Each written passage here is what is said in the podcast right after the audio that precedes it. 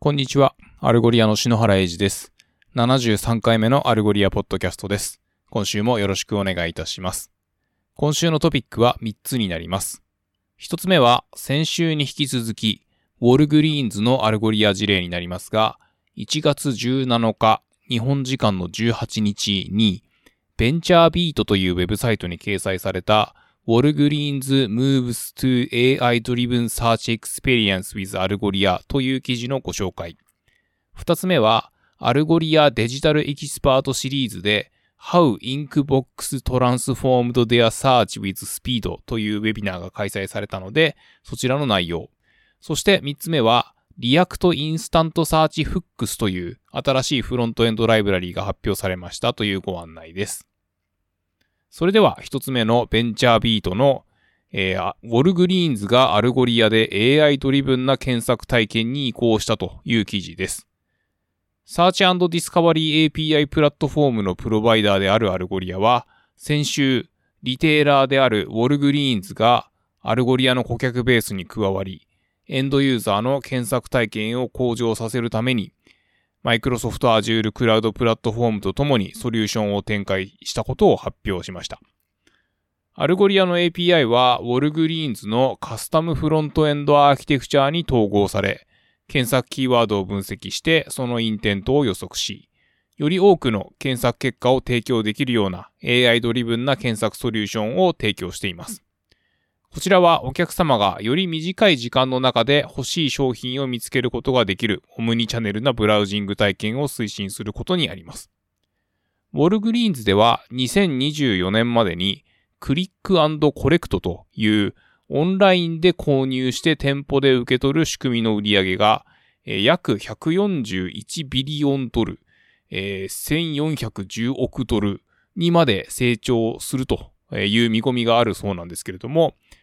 どこかのウェブサイトで購買を行ってその配送を待つというのに比べるとアドバンテージがあると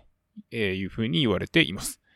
そして、オンラインで買うということは、その人に合った体験を提供することができるようになるというわけですけれども、ウォルグリーンズの場合はそれだけではなく、その地域という観点が入ってくるわけです。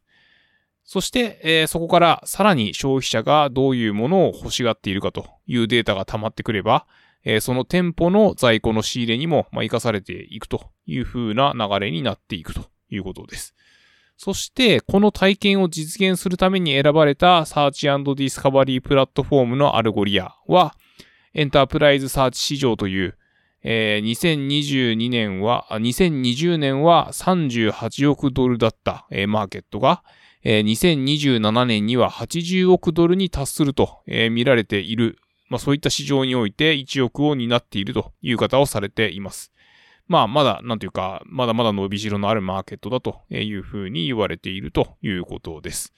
えー、そんな中で AI ドリブンサーチエンターズザクラウドウォーズという、えー、挑発的な段落があってですね、えー、軍拡競争のようなクラウドウォーズの中で AI ドリブンな顧客体験を生み出すことで競合他社を凌駕するためのインフラを構築しようとしているみたいなことが、えー、挙げられていてですね、えー、例えばウォルグリーンズの競合の一つである、えー、ウォルマートは需要の予測、サプライチェーンの最適化、そして優れたカスタマー体験の構築のために Google クラウドとの提携を発表したりしていますと。ウォルグリーンズやウォルマートのようなリテール業者がクラウドに移行するにつれて、AI ドリブンな検索機能は競争力を維持するための必須アイテムになりつつあるということです。ということで、デジタル検索マーケットを見ていくと、2012年に設立されたアルゴリアはエンタープライズサーチの leading provider として頭角を現していて、理想的なポジションにいるということで、アルゴリアは現在22億5000万ドルの企業価値があり、ディオール、ラコステ、アンダーアーマーといった世界有数のリテール業者を含む1万社以上の顧客基盤があります。そしてアルゴリアの検索はユーザーの意図を理解して AI によって類義語を見出したり、ユーザーに適合するコンテンツを素早くお届けすることができる API であり、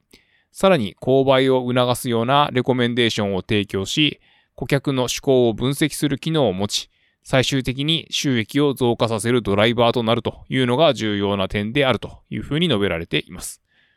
このエンタープライズ検索業界は最も有名なプレイヤーの一つとしてエラスティックサーチが挙げられて、他には Yext、ルシッドワークスフュージョンといった企業がいるということです。まあ、実際にアルゴリアで働いている人間としては、まああんまりその cloud wars、クラウド戦争とか意識することはないんですけれども、まああのこういう風に見られているんだなという興味深い記事でした。えー、こちらのリンクは、アルゴリア .fm スラッシュ73に貼り付けておきますので、えー、よろしければご覧ください。続いて、二つ目のトピックの How Inkbox Transformed Their Search with Speed というウェビナーについてです。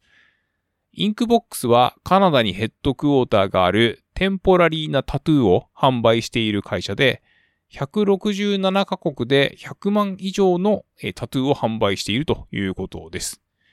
えー、SKU、まあ、えっ、と、商品数ですね、は、えー、1万以上あって、えー、ということで、こう、 one size fits all な感じにはならないというか、まあ、当然そのユーザーによって趣味趣向が異なるので、えー、パーソナライズが重要であるということです。アルゴリアを活用するために、 jump start program という、まあ、アルゴリアのソリューションアーキテクトがガイドするプログラムを、まあ、活用して、それによってキックオフから Go ライブまで、まあ、2ヶ月間と、まあ、いう短い期間で、えー、ローンチしましたということです。AI シノニムズや AB テスティングを使いながら AI リランキングやパーソナライゼーションを効果的に活用していると。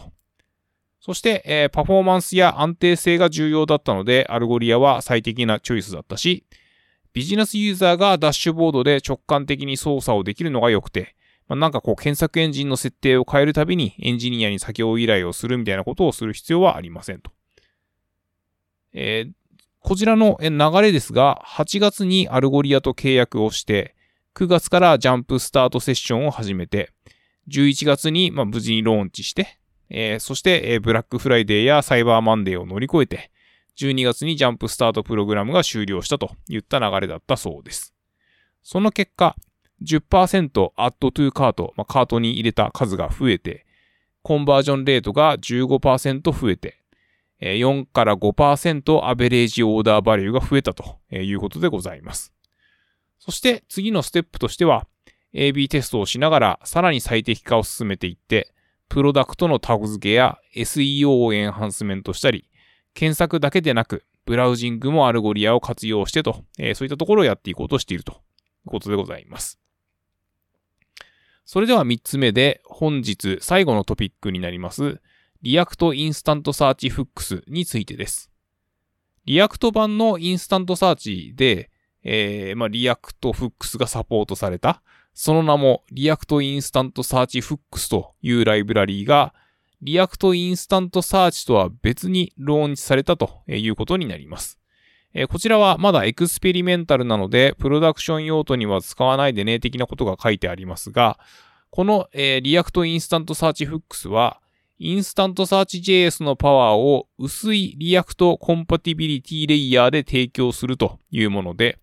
React Hooks を使って検索体験をより良いものにしているというものです。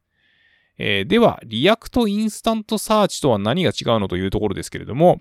えー、 React InstantSearch は UI コンポーネントを提供するスタンドアロンなライブラリーであるのに対して、リアクトインスタントサーチフックスはインスタントサーチ JS をベースにしていて、レンダリングに関する制御を利用者に委ねるということでございます。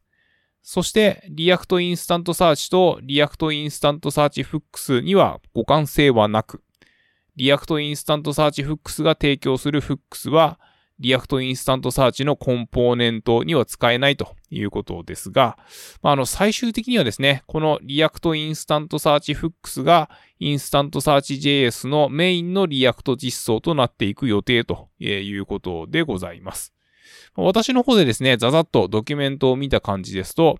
この React InstantSearch Hooks で、まあ、カスタムウィジェットを作るのは簡単そうな反面、えー、ヘッドレスというか、まあ、こちら UI コンポーネントを持っていないので、えー、デフォルトの CSS テーマは使えるけれども、まあ、そのスタイリング &CSS クラッシーズというガイドを読んでねという風になっていて、